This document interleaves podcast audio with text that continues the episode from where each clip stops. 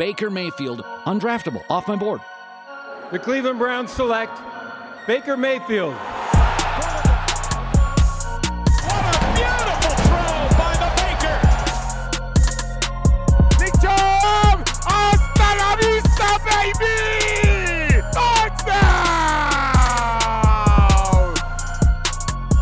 Welcome into the OBR Film Breakdown. We have a great episode for you guys. Before we get to it, we're going to talk on this Blue Wire Podcast Network about a great sponsor of ours, TickPick. You have heard me talk about them before. Going to keep talking about them. They are the original no fee site to find your tickets. If you're looking to go to the Cardinals Browns game this weekend, use tickpick.com. Okay, that's T-I-C-K-P-I-C-K dot com slash breakdown. You'll find the best available seats at the best cost. And the great part is, like I said, the ticket price you see when you pick your tickets is the ticket price at the end.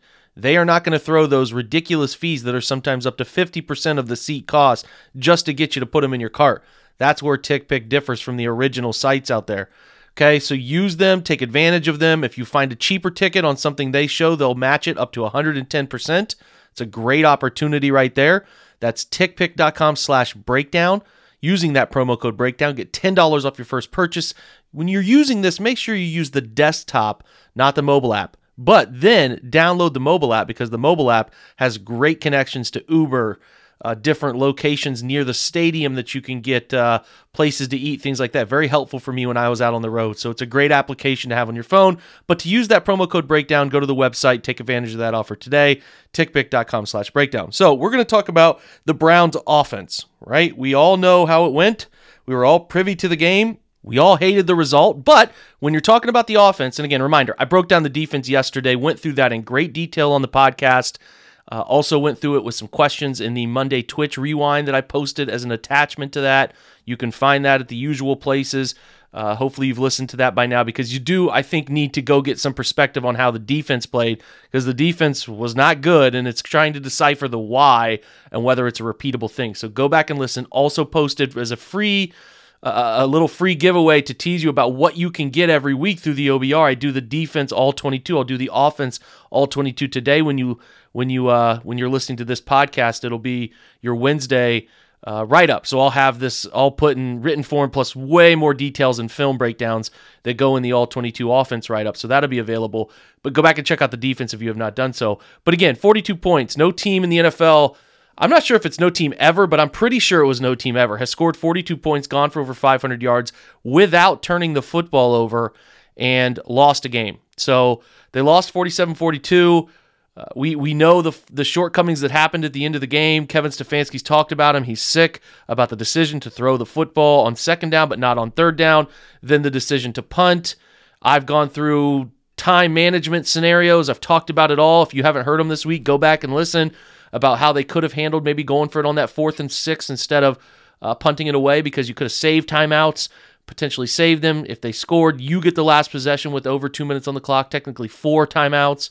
I've been through it. So, you know, go back if you want to hear those things. We're going to talk about the offense today, looking at where they are schematically throughout the year and kind of where they're at, you know, particularly with today. And at the end of this, uh, little offensive tangent I'm going to go on here. I'm going to have my episode today. I was on Cleveland Browns Daily today. If you missed that, I think they post their podcast on their feed. You can go back and listen to it. I also went on the WFNY, my good friends who I started this career with. Uh, went on that with Josh Poloha, and it's it's attached. And it was a really good interview. I felt really good about a lot of the questions, and we really did like a quarter season review so that will be at the end of this little tangent again, like I'm going on here about the offense. That'll be able to be found on this pod. Go listen to it. We talk about everything offense, defense, special teams. You can check it all out. I think it's really informative. That's why I wanted to put it on this pod. But for the offense metrics, right? So for this game specifically, I think you got to talk about a couple different things. I'm going to try to pull up and look at the number and split of zone to uh, gap schemes because we're going to talk about the run game first. So we're talking about run game.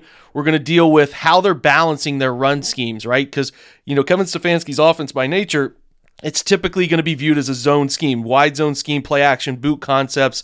That's always what people talk about. But they've become more of a gap team over time, which I think is particularly interesting because it's an evolution of who they are offensively. It's changing, it's it's it's morphing.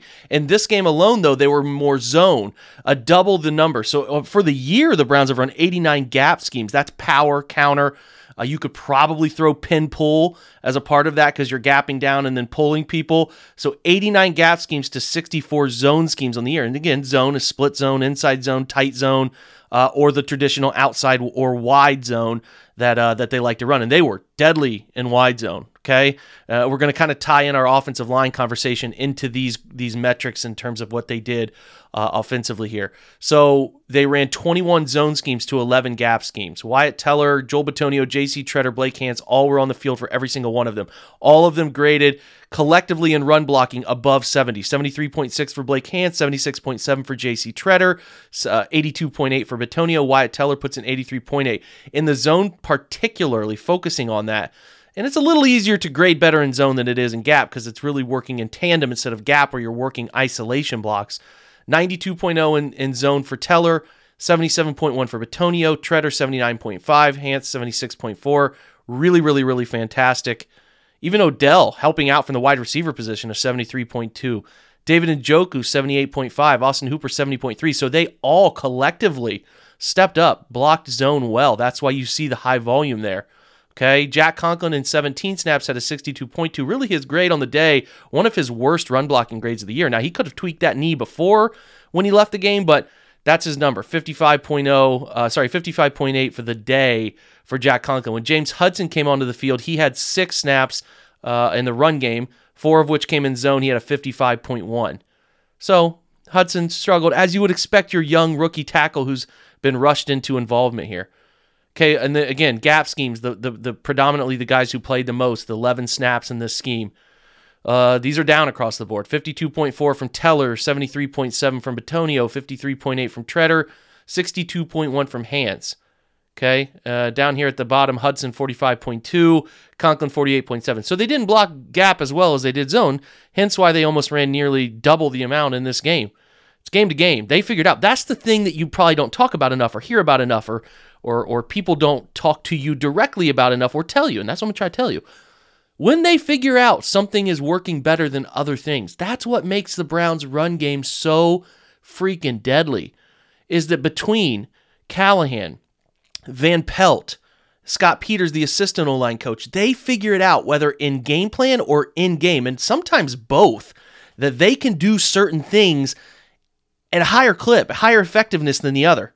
That's why they're so deadly. That's why teams can't they can't contain them for four quarters. It's nearly impossible. You're looking at rushing grades in this game, okay? Kareem Hunt, Nick Chubb, the only two ball carriers. The run types that they they were allowed to run. Kareem split five and five. He had five zone and five gap. Which again, Kareem I think is the better gap runner. Okay, he had 61.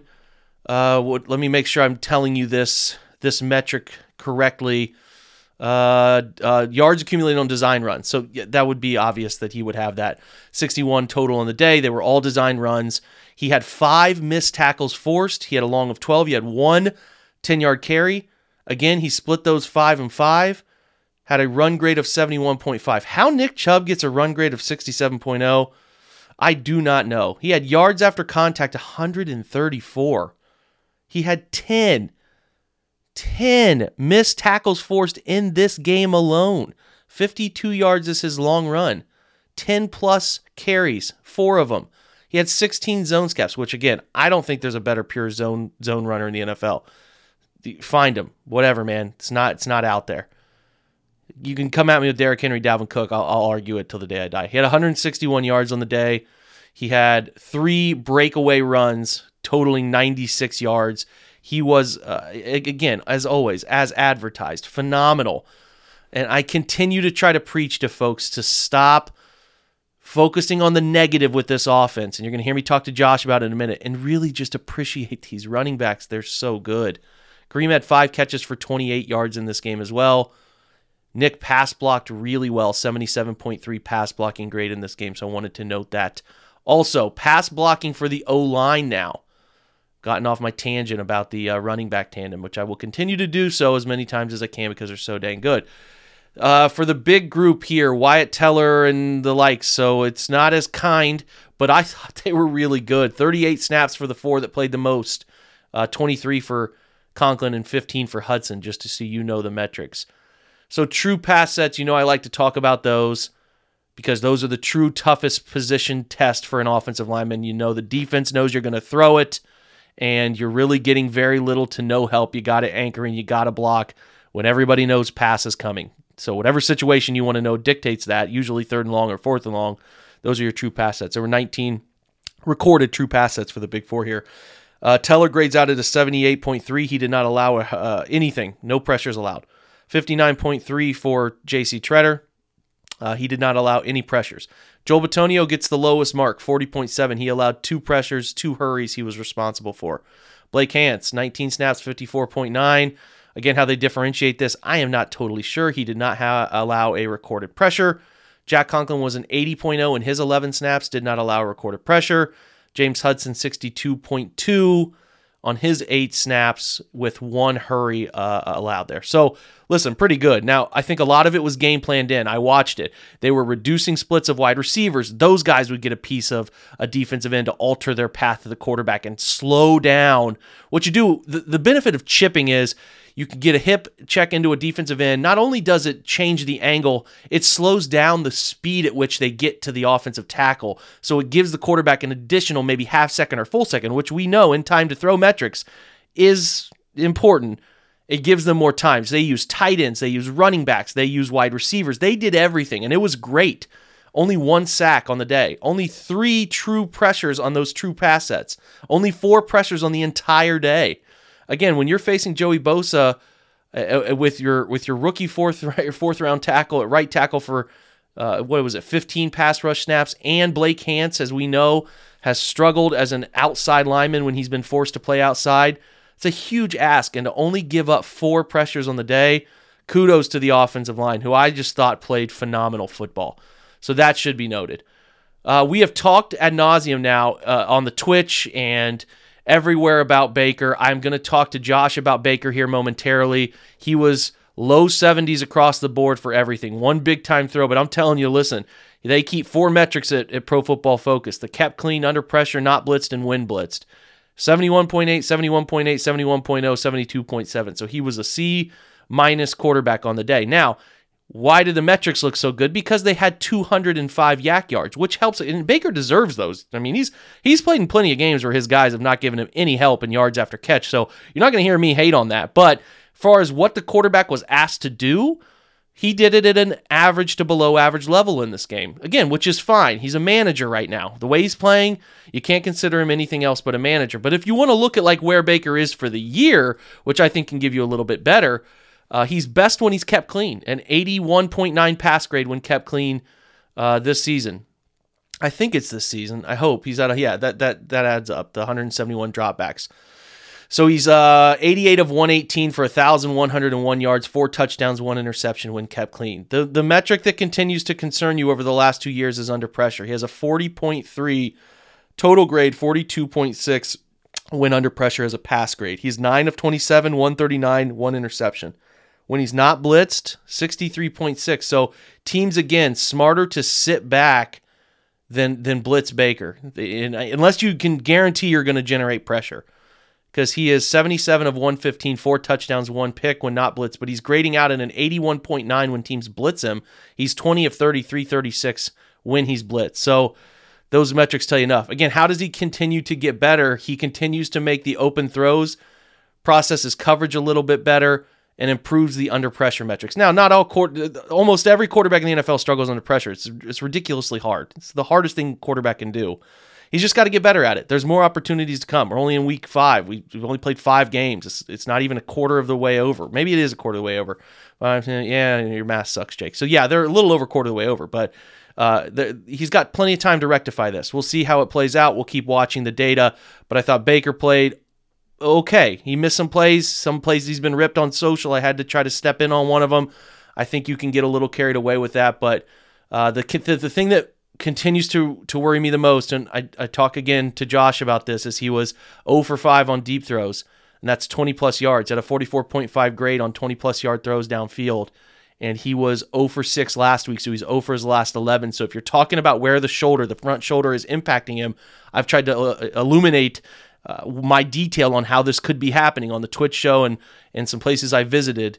It's the long the elongated throwing motion when you really have to take the left arm out away from the football to generate that fulcrum of, of momentum. That's where he doesn't seem to be handling it well because he can't take the left arm where maybe he wants to take it and the timing is off. So that's my best guess. I've gone into detailed other places, so uh, you know, I hope you've heard it by now, but maybe you haven't. I wanted to give you a little idea. If you if you haven't heard it, now you maybe have an idea what I'm talking about. But last thing we need to touch on is the receiving grades. Uh, as we talk through those guys, then I'll give you some data. Then we'll get over to our interview with Josh. Uh, receiving grades in this game, David Njoku, as you would presume, should have gotten a really nice score, 92.0 grade. He was pretty dang good in this game creating yards. He had 110 yards after the catch alone. He had seven catches on eight targets for a buck 49 and a touchdown. Donovan Peoples Jones, finally, my guy gets some targets. Six targets, five catches, 70 yards, made a nice long run. Uh, he had 39 yards after catch. It's a great day. He had 23 wide targets, six slot, uh, sorry, 23 wide snaps, six slot snaps. Okay, we talked about Kareem Hunt. Rashard Higgins had a 57.9 receiving grade. He had three catches on five targets, 29 yards, a touchdown. He was more your slot guy, 19 slot snaps, only six wide snaps. He only created four yards of YAC. That has never been a strong point of uh, of of what Rashard Higgins does. But but a nice game. He had as he do, he as he always does. He has multiple first down catches in this game. Njoku had four to lead the team. Uh, DPJ had three, and Kareem Hunt had two, uh, and Odell had one of those first down catches. And I should mention too, Kareem Hunt made a missed tackle happen, and as we know, David, when he broke away for his long run, had a missed tackle created. Contested catches. This is what you really like to see for Peoples Jones. Four for four on contested catches. You love that metric for that long of 42 yards uh, that, that, he broke away on a comeback. It's more of a it's more of a sail route that he turned into uh, a, a little bit more by separating at the end of it. But again, four for four is great. Anthony Schwartz had uh, no catches on one target. He was missed an opportunity to catch a touchdown ball on a pylon route. Pointed that out on the Twitch stream. If you haven't seen that yet, go check it out because I'm not sure why Baker didn't throw it. Nick Chubb catches one screen for nine yards, and then Odell. I've covered it at nauseum. Two catches on three targets, 20 yards. The connection is not there. And sometimes it's Odell dropping the ball, rarely, but it's most of the time they're either unlucky in not finding him or the quarterback just isn't finding him when he's open and giving him opportunity. I don't know. Maybe it gets better. I'm not sure how they're going to handle it. I'm not going into detail anymore. I've gone on big shows, small shows, everything in between, talked about it. I have no perfect answer for it. Nobody has a perfect answer for it. The Browns front office, I'm sure, doesn't even have a perfect answer for it. It is a mystery to everybody. Genuinely, nobody wins from the conversation happening. Everybody has their own opinion. I don't know. Not going to talk about it anymore because it just brings anger and vitriol from people on both sides of the fence with this conversation. Listen, all I know right now is we're reading data, and the data is not good. If they want to go to the places they hope to go to, Super Bowl perhaps, 13 and 6 have to figure out some kind of connection. And really, it to me boils down to how does Kevin Stefanski and how does Baker Mayfield find ways to get those playmakers the ball. Now, Kevin has given Odell some opportunities and he's been open. So, how does Baker meet them in the middle and figure that stuff out too? These guys are smart guys. There's got to be a way to figure this out consistently without overcooking it or overdoing it or forcing it. That's the biggest challenge for this offense. Who can run and who can put points on the board? They have to figure out that aspect of it. That's literally the only part of the offense that they can't figure out.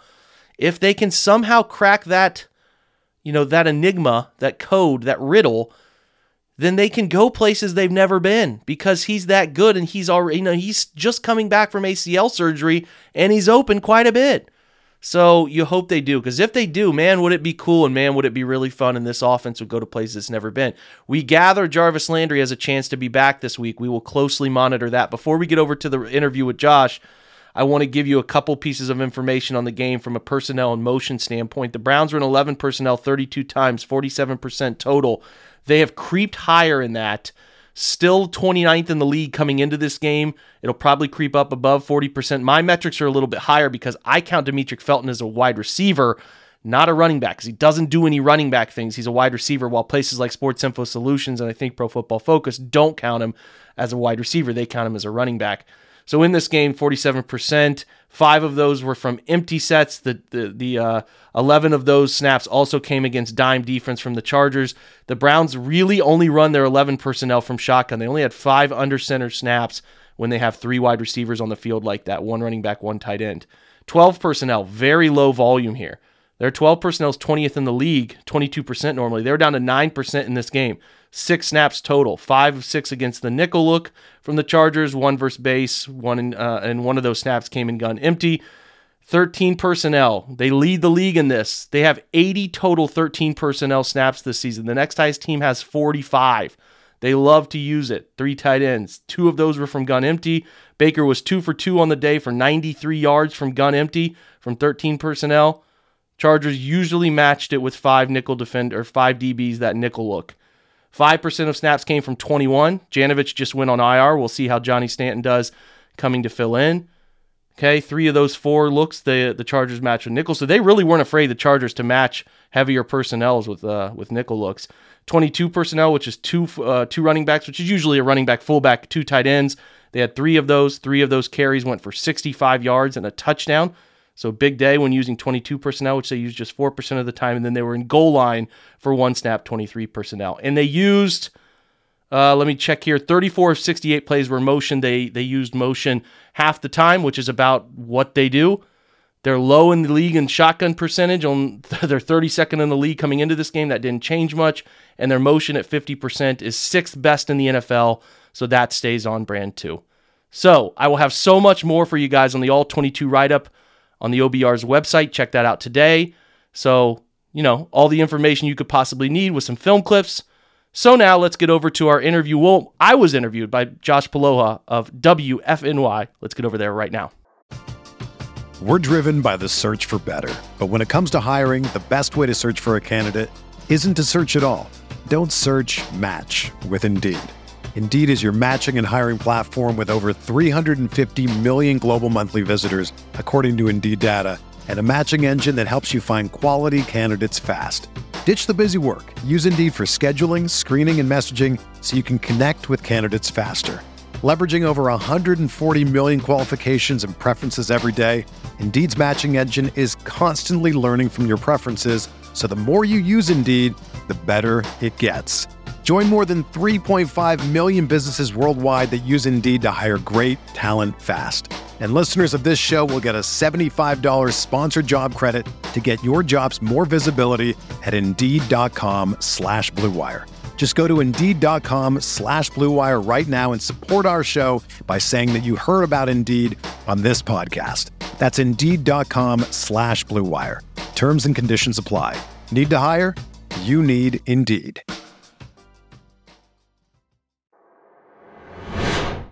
I'm your host, Josh Poloha. Tonight, I'm luckily joined by former Waiting for Next Year contributor and now the OBR X and O extraordinaire, Browns go to guy for anything Browns, honestly, Jake Burns. Jake, thanks for joining me tonight. And how have you been? Well, first of all, my pleasure. Some kind words there. Um, I'm I'm just uh, I'm just a dude, man. Just a dude who watches a lot of football. I'm good. I'm good. Thanks for having me. Of course, anytime. And uh, I hope you're doing well too, Josh.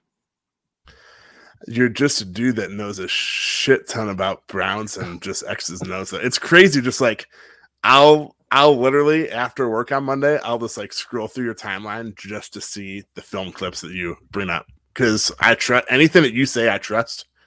I hope most of the time. yeah, I can I can but leave seriously, everybody real real quick. Yeah, but to. seriously though, you're when it comes to Brown stuff, especially film and X and O stuff, you're my go-to guy. So anytime I can get you on the podcast, I want to get you on the podcast. So here we are. All right, let's talk Browns. Five weeks into the season, they're three and two.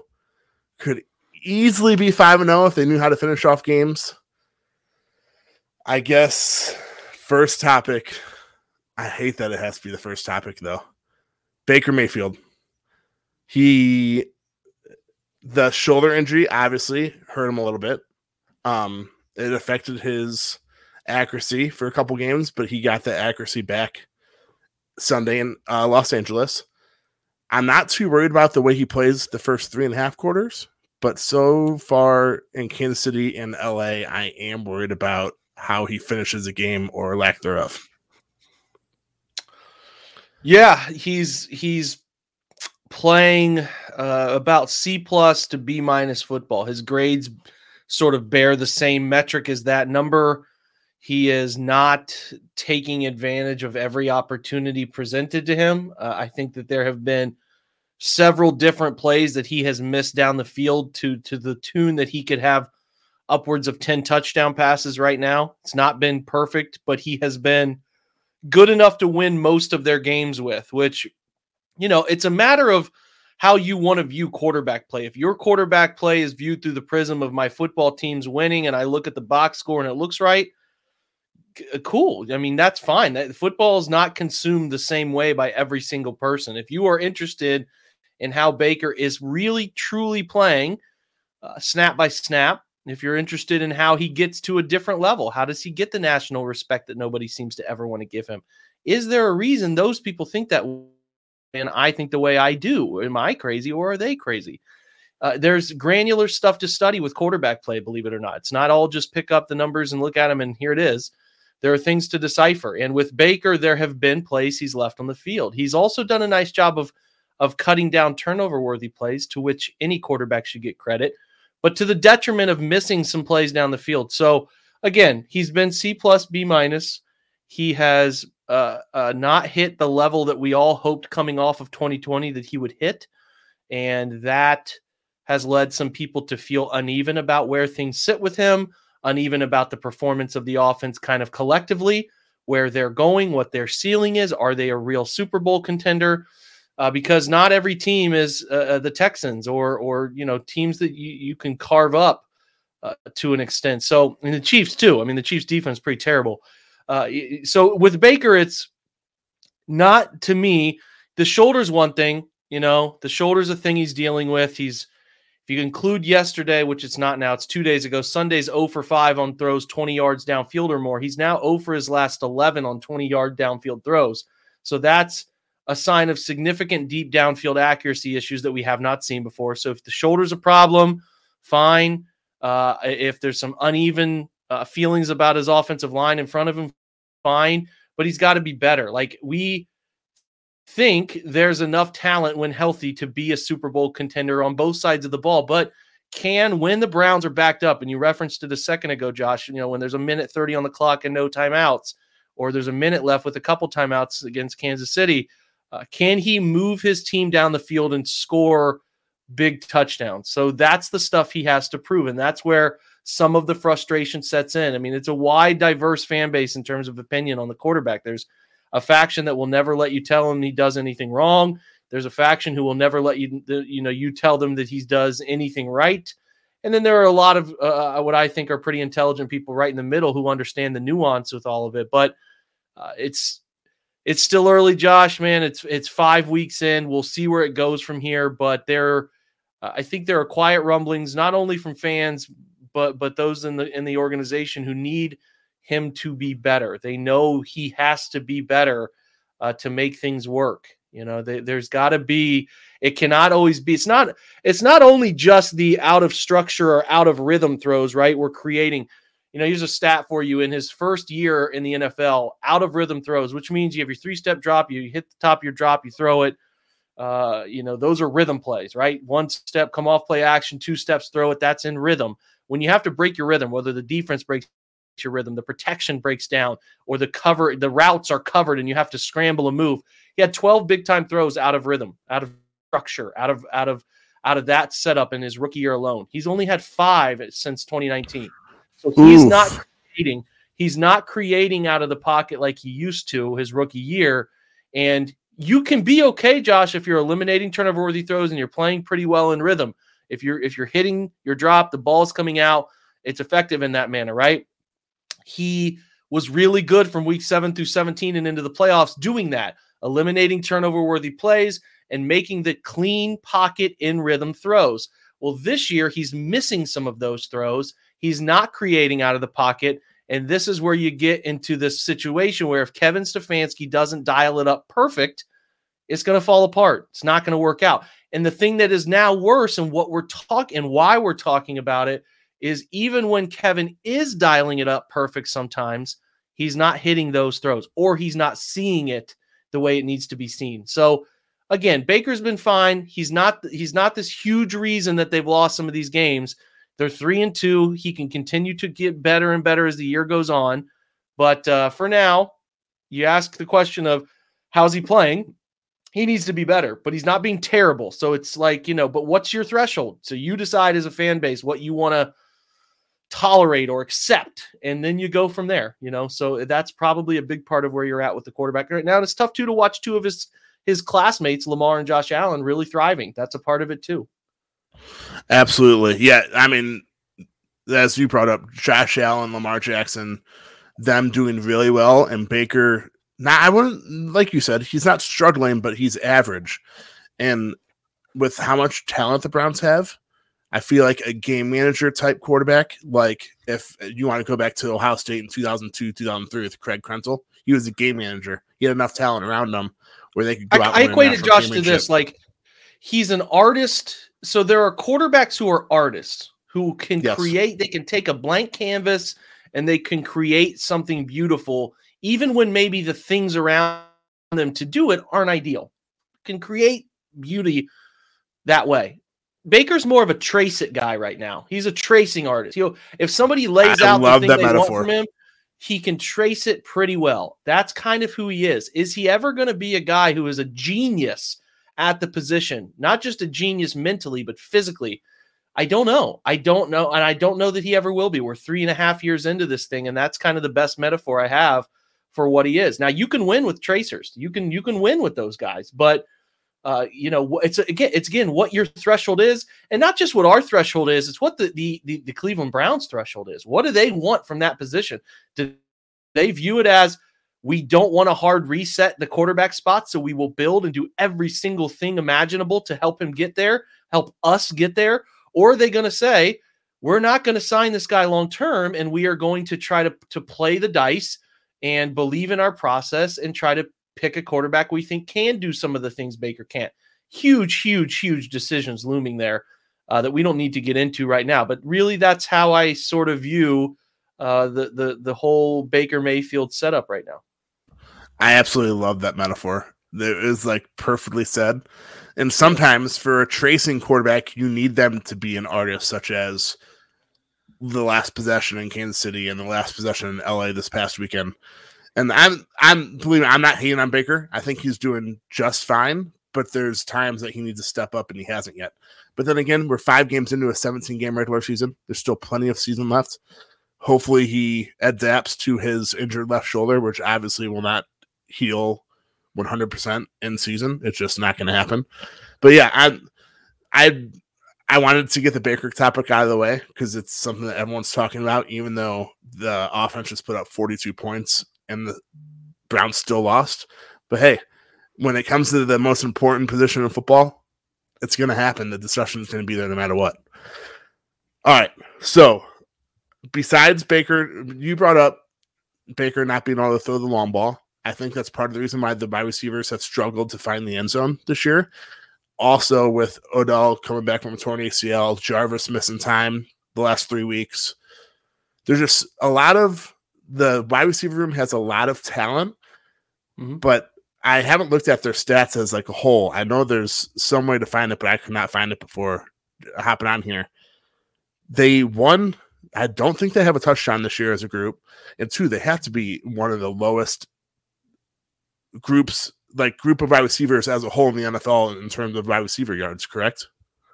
Yeah, uh, not to rain on that that stat. I mean, Rashard Higgins did just catch their first wide receiver touchdown on Sunday, so that you are correct. I forgot that helps. I, I, guess yes. yeah, it's all good. It's not a it wasn't a memorable play, so you know that's their first. You know, some of it too is quarterback delivering the football. Some of it is opportunities are low with the Browns. Uh, they they play. I I think that they lead the NFL by double the amount of the second team and 13 personnel. So that automatically means that you're only going to have one wide receiver on the field for a a 30 40% of your total play snaps. Like I'm looking at yesterday's data, I just did all of my charting. uh, I should say yesterday again, it was Sunday. They played 22 snaps from 13 personnel out of 68. So, you know, do the math. It's it's it's around the 20% mark or something like that. Uh, it's above it. They they they they do God, that's terrible math. They're they're near 30% or a little over. Good good gracious. I'm an English guy. Was, um, yeah, you're good. You're good. You're good. Yeah, so that that that automatically like eliminates a lot of opportunities for the wide receiver group. So yeah, it's a mixture of everything. It's a mixture of uh, quarterback missing real chances to deliver downfield to them, or the offensive line being just a bit off to protect him on some of those shot throws. And again, you got to be on the field a lot. A lot of teams run a lot of 11 personnel. I mean, there are like eight teams who haven't run a single snap of 13 personnel. The Browns have run like 90 this year. I could pull this up for you in two seconds. I can. Kevin Stefanski is making up for all the teams that don't do it. yeah, it's that's crazy right. how often he does do it. And I mean, yeah. but when you have David Njoku doing what he's been doing, especially in on Sunday, you mm-hmm. have Austin Hooper being one of the highest paid tight ends in the league, and then you have Harrison Bryant. I mean, who's not going to use three tight ends sometimes, and even two tight ends are. I mean, I'm fine with them using. It not only brings an extra blocker at times, but it also, yeah. if you have David and Njoku and Austin Hooper, use two two tight ends as much as you want. They've run 80 snaps of uh, 13 personnel. The second place team, oh, excuse me, second place team has run 45. So uh, they do a lot. They've run. Here's even a bigger nugget for you. They've run 80 snaps of 13 personnel. They've only run 64 snaps of 12 personnel. So they don't. They are either in 11 personnel or 13 personnel and there's really you know some some middle ground there with 12 but and then two think about it josh if you combine 12 and 13 personnel and you say 64 plus 80 you're getting into well over the 50% number which eliminates a normally uh, in the NFL these days a wide receiver on the field right there. And then you get even crazier and you wanted to go look at like 21 personnel or 22. So they've run if you look here they've run 10 more plays of 22, so that eliminates a wide receiver. If you go 21, is also going to eliminate a wide receiver. They've run 35 plays from so they're not their opportunity for wide receiver play is lower than almost anybody in the league as it is. You mix in missing some of those big plays, you can see where like in the future here with the big decisions on Jarvis and Odell's contracts, you're not you, are are you really spending your money wisely by having those positions filled by expensive players. That's something you have to ask yourself. So we'll see what they end up going with in the future. They already showed us that they're going to spend money at tight end with Austin Hooper. But yeah, like you said, it's one of those things where if you're going to use tight ends that often, you might as well put the money in the tight end room and get a good blocking tight end and a good receiving tight end and just you know throw in my receiver that can catch the ball and make some plays sometimes. I yeah, I never I I guess I haven't really thought about that, but yeah, with those stats and 12 personnel and 22 and all that, I mean, just throw in the wide receiver at times and there, there you have. Although I guess when you throw in a wide receiver, if it's like Anthony Schwartz being a rookie, I'd rather have Jarvis out there. But when it's money that you're talking about and the salary cap that you're talking about, I'd rather have a really good tight end than I wouldn't yeah, say compare, than a really okay, good wide so receiver, but compare it to uh compare it to some other teams. So the Browns have run 11 personnel, 100 and we take that away 137 times, okay? Let's talk about what the Cardinals have done. Let's find the Cardinals and I can pull this up for us in just mere seconds. And the Cardinals have, have like 8,000 wide receivers. Yeah, they have four four or five good wide receivers. And and people think Cleveland has four or five good wide receivers too. So if you uh, filter this down to offense, you filter it down to running backs and tight ends on the field. You can get this answer in a few seconds, and then you're going to see what I'm talking about with opportunity cost. So the Cardinals have run. Let's see here. We're live doing this live. All right. So if I'm looking at the data right, they have run 175. So that's a huge uptick. If you go to, here's even Cincinnati. Cincinnati is huge 11 personnel team. Let's do them real quick. I mean, you can just see why like Ja'Marr Chase, Tyler Boyd, Tee Higgins. Now Tee Higgins has been hurt a little bit, so that might have it might have changed some of their thought process here. As we should look at uh, you know, possession is probably important there. So you know you're looking at the offense and not the defense, right? That would always be important. Because then you're looking at how many they've faced. Don't want to do that. Live stream, folks. It's Possession, offense. So, okay, so on field running backs is one, on field tight ends is one. We can get it right. 218 from Cincinnati. So, you know, you're looking at 90 more opportunities for know, multiple wide receivers on the field. So there's your difference. That's why they don't get the great production. They have to be perfect, right? They have to be perfect when throwing to these wide receivers sometimes because the route numbers aren't as high. So there you go. Yeah, so I guess it's that the usage, like you just distressed, and then the injuries too. I mean, Odell, I've, he might not. I feel like he's not one hundred percent, and we won't get into the chemistry issue. I don't think there is one. If there is one, there is one. I'm not gonna. We're not gonna get into that. And then Jarvis being out. I think Jarvis Baker has missed Jarvis. I mean, I, that's pretty clear. I mean, I think the game in LA would have gone much differently if Jarvis is in there for those third and short plays and stuff like that.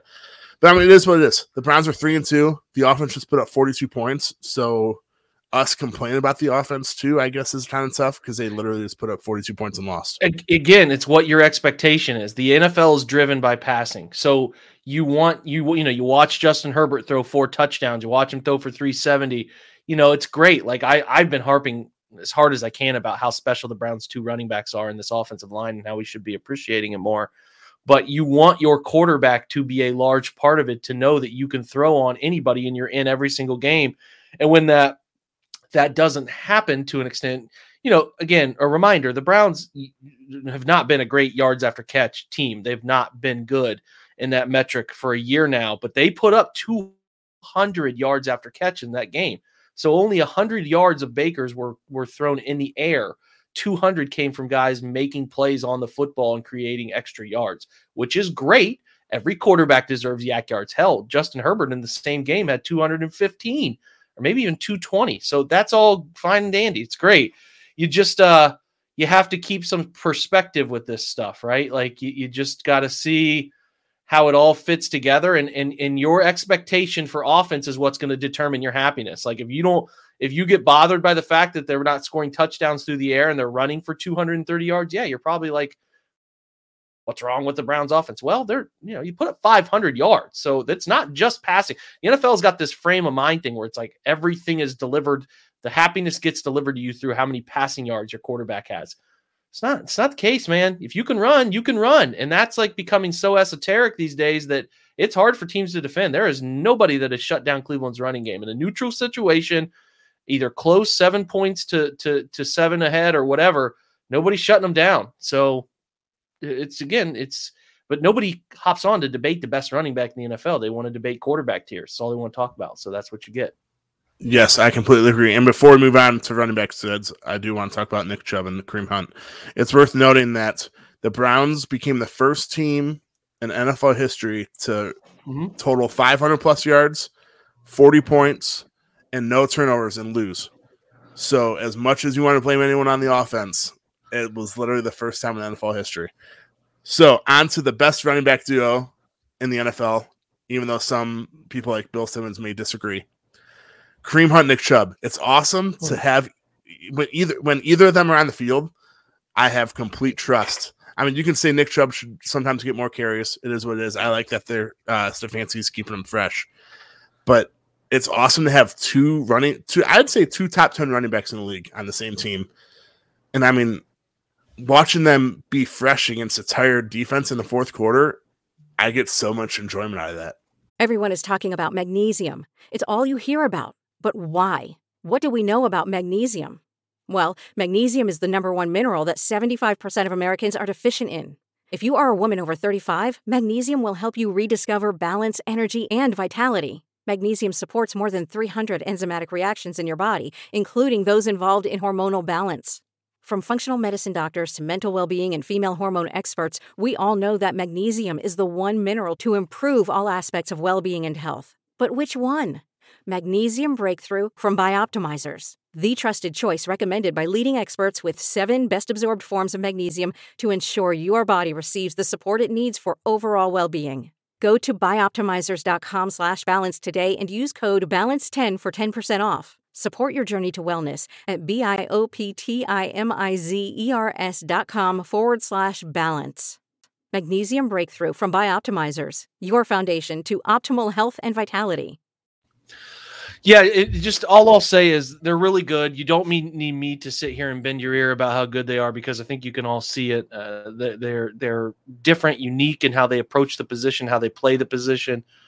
Just enjoy these dudes because you'll never you'll never see a skilled tandem like this in Cleveland the rest of your life. Probably it's rare to see two guys who are as equally adept at doing this thing and can make it work and are are uh, uh, unselfish, not demanding things from the franchise and all of that. It's just, it's really rare. It's really rare, and uh, that's all I got, Josh. Not a great answer, my friend, but just enjoy it because when it's gone Absolutely. and you can't run the football anymore and you're mad about it, you're going to think back to, boy, I really missed 27 and 24 and what they were able to do. And I'm just telling you, it's going to hit you in the face someday. Uh, where you're sitting here getting mad about quarterback play all the time and, and you're not enjoying uh, the gift that is these two running backs on a football field. Absolutely, I couldn't agree more. Before we move on to the defense side of the ball, the offensive line considered one of the best groups in the NFL. Injuries have cost them. Jed, what is your opinion on Jedrick Wills? Do you think? Well, the Browns actually finally sat him out for a full game instead of taking him out there with him at like seventy percent and him not being able to fin- finish the game. I like Mhm. that they took him out and let him rest. I think that's huge for his for the long term because I feel like as Browns fans, we're not used to thinking long term in the playoffs, Yeah. but this year we should. Um, what are your thoughts on just the offensive line as a whole? The injuries, whether it's Wills, I know Conklin came up uh, limping on Sunday, Hubbard being out for the year, Nick Harris, uh, his injury. It, is the depth and the talent on the offensive line taking a hit due to injuries, or what are your thoughts? Yeah, I mean, Jed gets rolled up the, the first quarter of the or second quarter of of game one, and it's a high ankle. I mean, I don't even know what kind of ankle it is or whatever, but he's clearly not moving as well as he traditionally moves. Go back and watch his rookie year snaps. That guy gets off the line as well as anybody, and he's not moving well. So he needed a week off. He could probably use two or three weeks off, to be completely honest with you. You lose Chris Hubbard, who's your swing tackle that you were counting on. You let you let Kendall Lamb walk because you thought you could get by otherwise. Now it's looking a little tough, right? But you you're not expecting to lose Hubbard. The triceps clearly they thought he could push through it and figure it out, but he couldn't. So they IR him. You don't really have anybody on the practice squad that you love. And, and James Hudson is a guy you really, really, really want to be patient with, but now you have no choice but to play. Nick Harris is beat up yeah, man, like this happens. This happens to depth in the NFL on offensive lines. The Browns are fortunate that none of the guys who really matter, uh, Bitonio, Tretter, uh, and and and Wyatt Teller have had injuries because like the depth behind them can get hurt if your frontline guys can keep playing, and they've had that fortune so far. But if they lose one of them, or they lose Conklin, or they lose Jed for a real long period of time, the way that the depth behind them is beat up, it's almost like tradable or go find some street free agents to sign to get uh, some security here because they are beat to hell uh, at the positions behind the starting guys. So uh, I don't know, man. I don't know much about them. I don't. We're gonna have to see who they end up putting up on the roster and and and rolling with. I think I saw they signed back Alex Taylor today, who's a nice developmental young player, but I don't know, man. James Hudson, it's okay. He's trying. They're going to keep scheming to help. Blake Hance is not a tackle, but he's trying his butt off.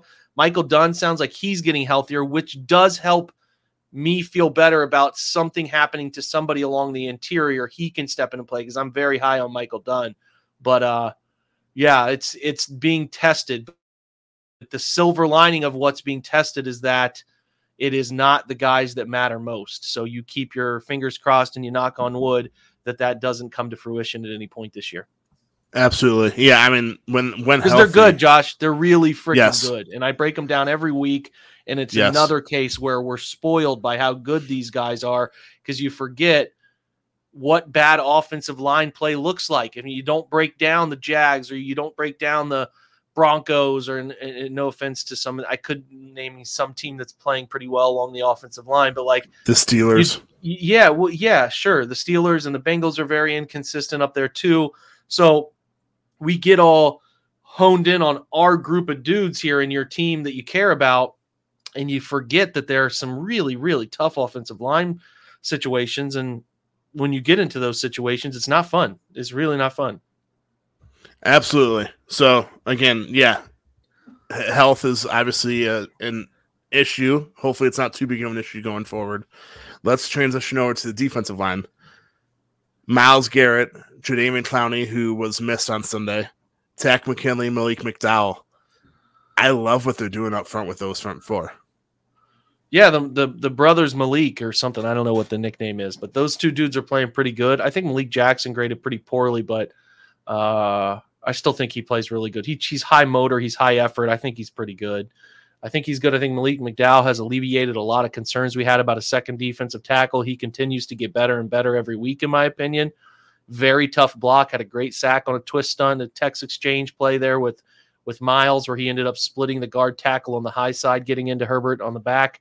Uh, he's good. They're good. And Jordan Elliott has been the perfect role player there, playing some snaps uh, the way he has. You know, you mix in Andrew Billings getting a couple snaps here and there, and what I thought was going to be a perceived weakness of the defensive tackle room, I think they've been pretty dang good. And then Myles is Myles and somehow finds a way to reach new levels every year. You hope he can really string together 17 straight because he's got defensive player of the year written all over him if he can. And then when Clowney's played, you know, I, I know he just missed his first game, which was really weird. He went all week with an elbow label and then is a knee injury and, and is why he was scratched. So it's very strange and concerning because he's had knee trouble. So you don't love to hear that. But when he's yes. been playing, he's been so good. I mean, he's just he doesn't pop on the stat sheet, but that's what we knew about him. He anchors his side of the field. He plays the run game viciously. He pressures the quarterback relentlessly. And maybe he doesn't, it's just a lot of weird luck. Like he'll be there, but the ball gets out barely, or the quarterback flips it at the last second. Like He's good though, man, and he's the perfect Robin to what Myles does on the other side. But you got to talk about Takk McKinley too, who's playing his butt off. And I posted a clip of him today with a nasty bull rush. Like I just he played 43 snaps, which is obviously a season high for him uh, this past Sunday. Uh, but his his his motor, his effort, which is what made him so interesting and compelling to Atlanta to select him in the first round, is there. It's live, and he's playing really, really hard. And this is what we were hoping we would see you know, we went through the scare there. He was clearly dealing with something personal. It's not our business to know what it is. It has never come out. It doesn't need to come out, but he was dealing with something in preseason, and we were afraid of losing him for that reason because he can be a rotational difference maker, and he has been. He's been playing really good football, and he had, I think, four more pressures yesterday, Sunday. I keep saying yesterday, uh, Sunday. So, yeah, the defensive line is in a really good spot right now. They have to they really have to shore up the consistency of run lane discipline, rush lane discipline with these mobile quarterbacks that are coming. You got Lamar twice. You got, you know, you got uh, Kyler Murray coming this weekend. You got to really shore that up because even Joe Burrow can get out and run on you if you if you don't. Uh, because you really don't want to dedicate a spy to those players. So that's a, that's an area I'd like to see them get a little better at. But they they're you know they're playing the run really well. Uh, it's it's uh, it's tough to be uh, bothered at all by how the defensive line is playing right now. Yeah, I mean, I love what they're doing, led by Myles Garrett. When Jadeveon's healthy, that is a lethal one-two punch. From the front four to the back seven, I'm very excited about JOK. I think he's mm-hmm. proven mm-hmm. a lot already through five games. Um, Denzel Ward, if he can stay healthy. Greg Newsome, same. But I really liked. I know they gave up 47 points. I really like the way that Greedy Williams and AJ Green played for the most part on Sunday, and the with the way they've played all season. And keep in mind, I know it's been talked about millions of times that defensive pass interference penalty. It should have been offensive pass interference. That was on AJ Green.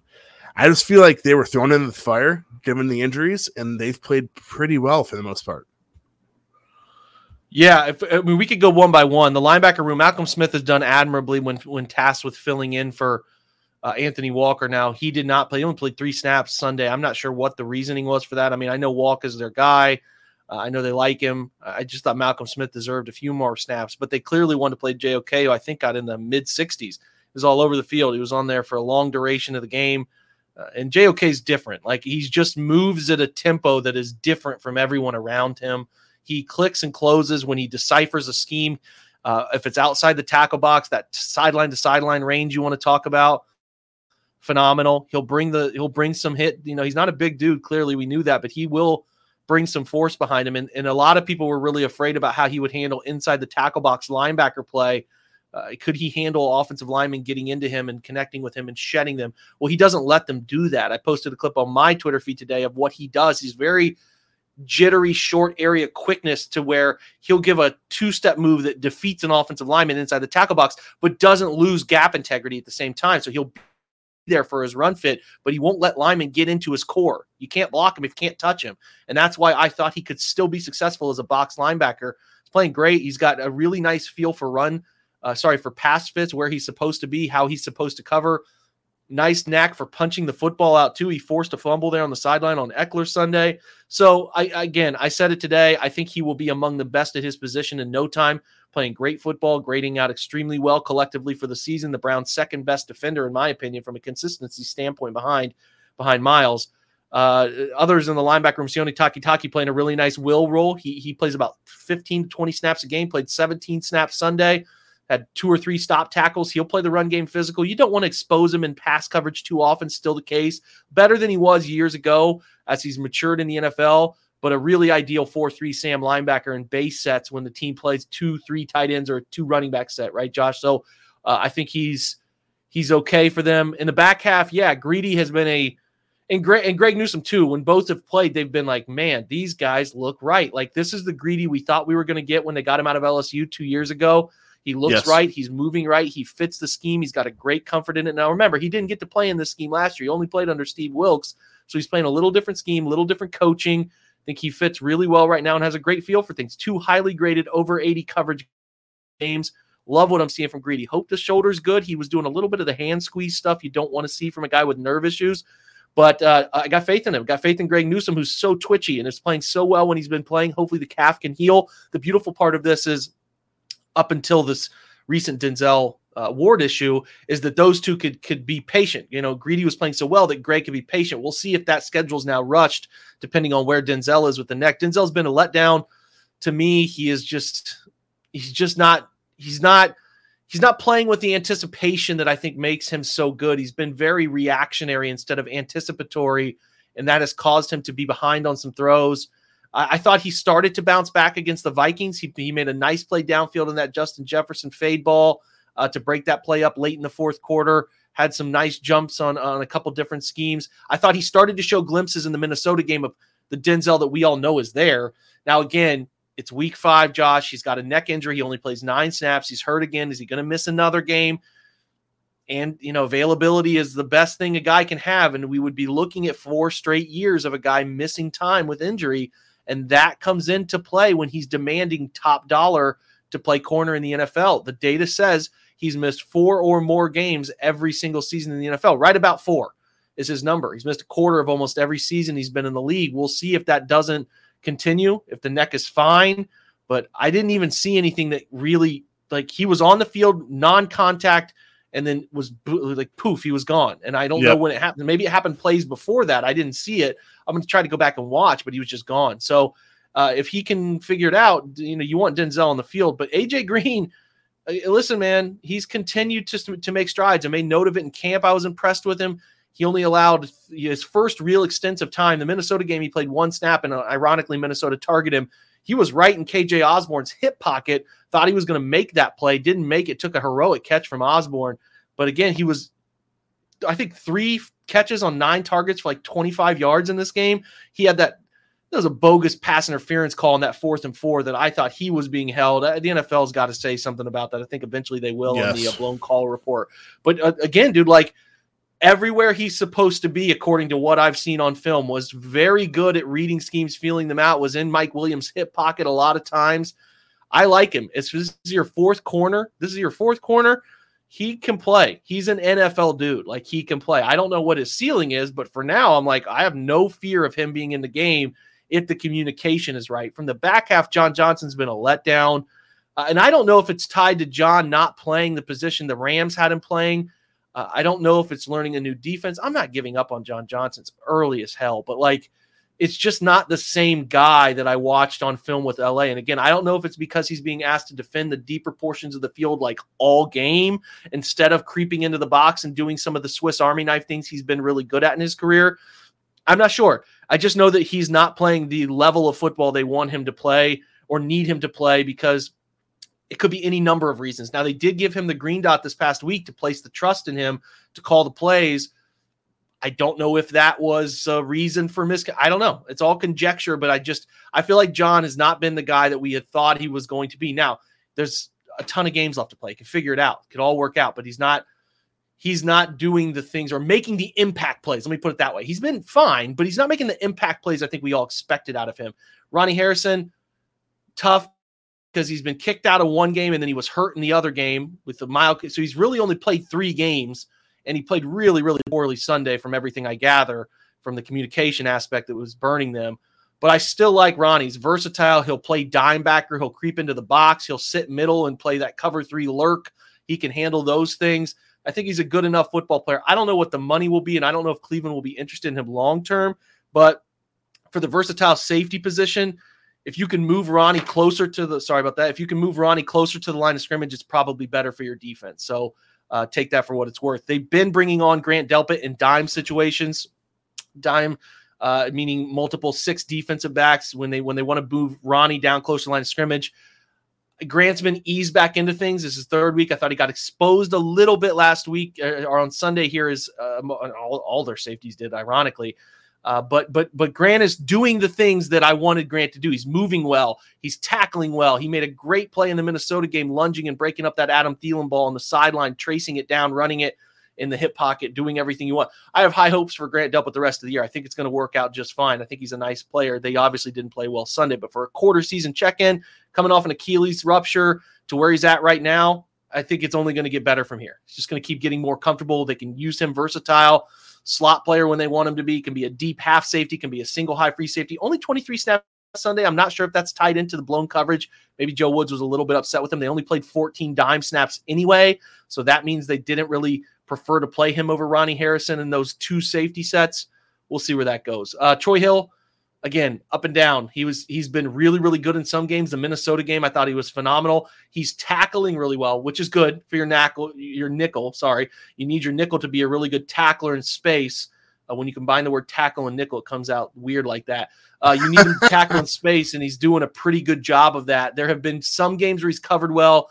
Uh, this this game sunday he did not cover all too well. Gave up two first down completions on key pivotal third and one on a fourth down, a fourth and seven in the third quarter. Cleveland's up 27 13. You needed to stop. He gave up a sail route, it was tough. He got called for a holding in the first quarter on a on a on a drive where it would have ended because Herbert threw it away. And I don't know why he was just grabbing the tight end in the middle of the field. It was strange. It was no reason for that. He was in the right position.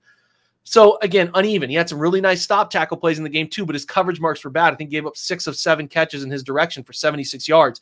Ronnie Harrison gives up I think 70, uh, 80 yards of his own, and he's credited with giving up three touchdowns in that game, which I agree with right now. And Grant Delpit's responsible for set 102 yards of his own. So you add all those up, guys, you're looking at 300 yards, close to it. And that's where this game was lost the communication mishaps in the back half and poor safety play. But it's not the end of the world. You live and you learn, you get better. The guys are good enough to handle what they're being asked to do. Just get on the same page and, and things can be okay. But the defense has been uneven. It's been up and down, new personnel, getting things figured out. Uh, we've seen some dominant flashes, Josh, and we've seen some flashes like we saw in just the second half. People forget that first half they held the Chargers to a buck 65 and 13 points. They were playing well at halftime. And then the floodgates opened and they couldn't get a stop. They couldn't get off the field. All those fourth down conversions, four fourth down conversions in the second half, couldn't get off the field. Got to figure out a way, man. Got to figure out a way. And it could come from a pressure uptick. I don't know. Herbert was two of seven when the Browns brought nine, five or more players. You know, a true blitz. Uh, the Browns truly blitzed seven times in the game, and Herbert was two of seven for 25 yards on those throws. Obviously, was 370 yards and four touchdowns when they didn't blitz. So, could we see an uptick in blitzing? I don't know. I just think that the Chargers really had them schemed up well in the second half, and the Browns busted a couple plays and all of a sudden you're reeling and you're trying to defend when you got a lead and it's just uh, the floodgates open. So Uh, I think I think the defense has been fine. I think they'll continue to be a top half of the team, the top half the league defense. Probably settle in twelve to eight range, Josh, like something like that seems right to me, and that's good enough to win really important games in the NFL, and really good enough to take into the playoffs and have a chance to win the thing, the games that really matter if they're clicking at the right time. Yeah, I mean, you just summarized that perfectly. I'm very high on this defense, especially at full full strength. I mean, yes, they just gave up 47 points. One, that was due to Justin Herbert just being out of his mind at times. Two, injuries. I mean, when AJ Green and Greedy Williams are your two starting cornerbacks, when if at full strength they're CB3 and CB4, Mike Williams and Keenan Allen are just they're eventually going to beat you, whether it's their speed, their size, I mean, it, it is what it is. I'm just very, I think I'm much higher on this defense than some other people. But I think once they, the new guys get more chemistry with together and they learn the defense better, I mm-hmm. think this defense can be very, very good. And like, I'll, hey, I'll take the number eight defense in the NFL, especially once December starts and you have, you're giving the ball to Nick Chubb and Kareem Hunt and getting the defense tired, and then boom. And before we move on, I was I was going to move on to our last topic, but you brought up the fourth downs. Are you? How do you feel about Kevin Stefanski's aggressiveness going forward on fourth down this year? Keep doing it. Keep doing it. Trust your players. It's going to work out. It's going to balance out. Even if they took the points on some of those uh, to take field goals, they would have run roughly around 34 points. They have gotten, even with the failures, the touchdowns that they've gathered on some of those have equaled out to roughly 38 points. So yeah, keep keep being aggressive. I have no problem with it. I think there will be a regression to the mean on that eventually, uh, and they'll start to scheme up some better plays too. I think defenses have just got lucky with the right call at the right time. The Odell drop is another example of just like blah. It's open. It's in your hands. You got to catch it. Like I think that stuff will balance itself out. I'm not going to panic about it. I think Kevin is the right type of aggressive and uh, we should appreciate that more than question it. I think that gets questioned. I'm not saying you're doing that, Josh, but I just think it gets questioned a little bit too much. No, I completely agree with you. I love the aggressive play calling. So I'm I completely agree with you on that. All right. Last and certainly not least, special teams. It seems as though the Browns finally found their kicker. Chase McLaughlin's perfect from extra point and field goals. So now, obviously, when they find their kicker, now they have punting problems. Jamie Gillan, he had a great rookie, well, a good rookie year, struggled last year in 2020 and the struggles have carried over to this season. He has, let's see, he has 15 punts for an average of 41.8 yards per punt. That is good for 31st out of 32 32 NFL punters. I think one, I think they need to move on from the Scottish Hammer. I I love the guy, but if you're competing for one of the top spots in the NFL this year, you can't have a punter that's only punting the ball 41.8 yards per punt. But two, him being the holder for a perfect Chase McLaughlin so far, knock on wood, how does that factor into the Browns' decision to move on from the Scottish Hammer or not? Uh, it's I guess it's it's up to Pre for what he considers to be important there. I think you could probably, with the level of athlete, find a lot of different guys to hold for your kicker. I, I, think you could figure that out. I don't know. They're they're loyal to their guys. They like Jamie. They like his work ethic. Uh, but it's not working right now. He's not performing. He's not getting hang time. He's not getting distance, and he's not pinning people deep inside their own territory with well placed punts either. So you you heard uh, uh, Kevin make a point that I think will ring true here. He has to be better. And if he's not better in the coming weeks, there will be consideration to move on from him because it's just punting. And there are a lot of guys in the in the world who can who can do this role, who can step in and punt the ball the way that you're needed to punt it in the NFL. Uh, Jamie's way too inconsistent. We all know about the week one meltdown, too. That has not added up in our framework of how he's played this year. Uh, it's not added positively, I should say, to the framework of how he's played this year. So it's a it's a collateral uh, thing here potentially, right? Where everything collectively adds up. The drop punt that cost him maybe a big portion of that Kansas City game. Uh, three straight weeks of really terrible field position changes. Like you know, if you're gonna you're gonna punt there, Kevin does on fourth and six with three minutes left, you need to flip the field to the other end, and they ended up catching a line drive punt, returning it down to the to their own 48, and it doesn't change much of the field at all. So it's a problem. It's it's on their radar. Put it that way. That if he doesn't start playing well, they would consider a move. It's not ideal, like you said, because he does a nice job holding for McLaughlin, and they're they got a good thing rolling with the kicker right now. But you have to weigh the positives and negatives and say this isn't worth it. It's not worth it to have a guy holding kicks like this. We'll figure out somebody else. Case Keenum can hold kicks. You'll figure it out. So we'll see where it goes from here. But he is on like uh, he is on high alert, and I always I put it in two frames, Josh. I'm either concerned or I'm panicked about something I think that's a good way to frame your NFL perceptions. Uh, I am panicked about the punter. It's a problem. They've got to figure it out. Otherwise, everything else is rolling. The kickoff team is phenomenal. Uh, they're making plays. AJ Green and, and JOK have been like huge standouts in that in that phase, and that was a, a rough phase for the early portions of last year. Uh, otherwise, uh, punt return solid. Felton's been fine. I think their kick return team, when they decide to bring the ball out, has been fine. Anthony Schwartz of late has been running those out, making a couple people miss and getting some nice returns. Uh, collectively across the board, special teams had their highest grade other than the punter uh, from Pro Football Focus this past weekend. They continue to get better. I like where they're at special teams wise, but they got to find a guy who can who can punt the ball downfield and change the field. And, and it doesn't matter until it matters. And when it doesn't work out the way you know the way the way you need it to work out, it's like, well, hell, why'd we punt anyway? And you can't be asking yourself that when the decision to punt in and of itself is more challenging than it's ever been, Josh. You can't you know, there's a lot of forward thinking minds about fourth downs and how to handle it. And that's great. I think that's where the game is going. Hell, in 10 years, we could be talking about a game that doesn't even involve kickers. It really could, the way it's moving right now. But for now, when the decision is grueling, do I want to punt here? Uh, you know, it's a long, we've come a long way since the Tressel ball two, 2000s, right? Like if the decision is, do I even want to punt here? I do. And then your punter can't handle the basic thing he needs to do effectively. Then it's like, man, what are we doing? You know, so uh, we'll we'll see how it shakes out. But yeah, you, you, you I would imagine inside Berea they're panicking a little bit about what they've seen from their punter, uh, and it's got to get better. And it's got to get better hastily. It cannot and it cannot be a lingering thing, or we'll see that. Pay attention. You know, if you want to really know if it's coming, pay attention to the tryouts. Teams having you know those tryouts always get announced every week. If they're bringing in punters to punt, then your days are limited, my friend. Yes, I mean punter is one of those positions where if your name's being said a lot, that's not a good thing. Like I couldn't name 28 out of the 32 punters in the NFL probably. Jamie Gillan's name is being said a lot, which is obviously a problem. But hey, like you said, the special teams outside of punter, you couldn't ask for much more than how they're playing, whether it's kicker, whether it's kickoff returns or special teams coverage on both punting and kicking.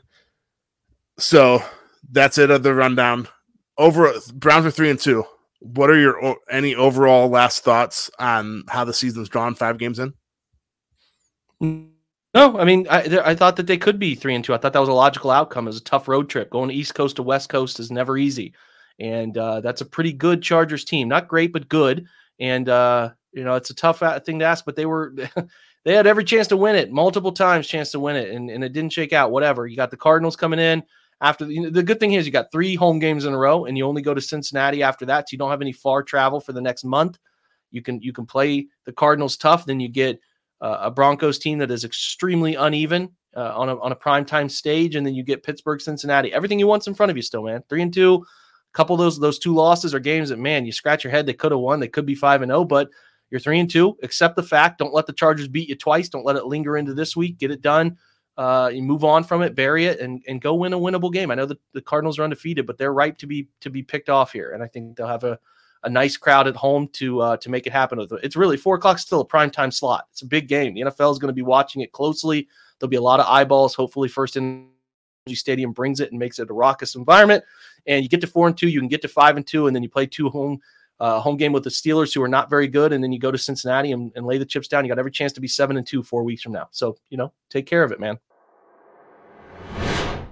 Big thanks to Josh for having me on. What was a really good episode. I hope you guys enjoyed it. I know it touched on some things from defense the night before, but as you're kind of checking in at the quarter mark, I think it's okay to rehash where they're at and where they could potentially be going. So again, check out the WFNY podcast, which Josh does a great job of with with uh, many hosts uh, on that network that do great, Craig Lyndall and many more. So check that out continuously. Also, want to remind you that we have uh, some some really good uh, things going on throughout the week that maybe you don't even know about. The Baker Film Room, the Chalk Talk that will be uh, on the OBR Twitch Wednesday night with with Kyle Murphy on O line play, John Stephenson on on the defense coverage.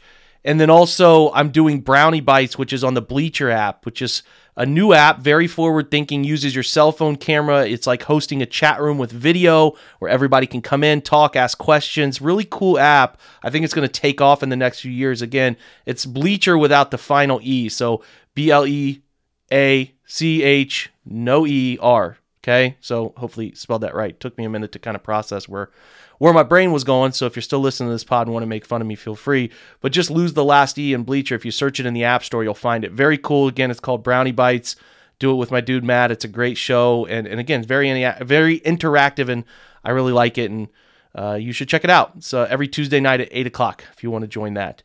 Otherwise, there's a new mock draft up on the website as well for Wednesday. So check that out for Mr. Stephen Thomas. He does a great job with those mock drafts and we'll talk about it on Saturday as we normally do. We will have a great guest, Damian Parson, on to talk about the Cardinals for our Behind Enemy Lines Thursday podcast. And then, as usual, we'll be back with John Colosimo to talk at the end of the week about the AFC North and the NFL in general and Brandon Staley's love for making everybody happy with post game comments and uh, picking all the Twitter threads and all that stuff to, uh, to you know, pander to the audience. Just a funny ongoing thread for me.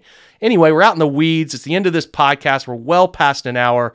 Thanks again to Josh. Check out the OBR's All 22 scouting notes for the offense. Appreciate that. Appreciate your support. Up to 313 reviews on the podcast means the world to me. Pretty positive stuff going on there. You guys are great. Great, great, great. And the show wouldn't survive, obviously, if it wasn't for you. So your support means the world to me.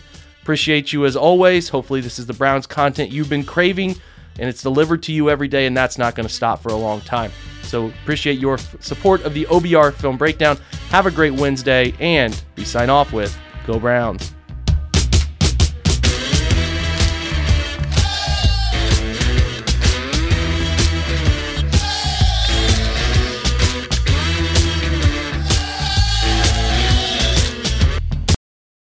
For the ones who work hard to ensure their crew can always go the extra mile and the ones who get in early so everyone can go home on time. There's Grainger, offering professional grade supplies backed by product experts so you can quickly and easily find what you need. Plus, you can count on access to a committed team ready to go the extra mile for you. Call, clickgrainger.com, or just stop by. Grainger, for the ones who get it done.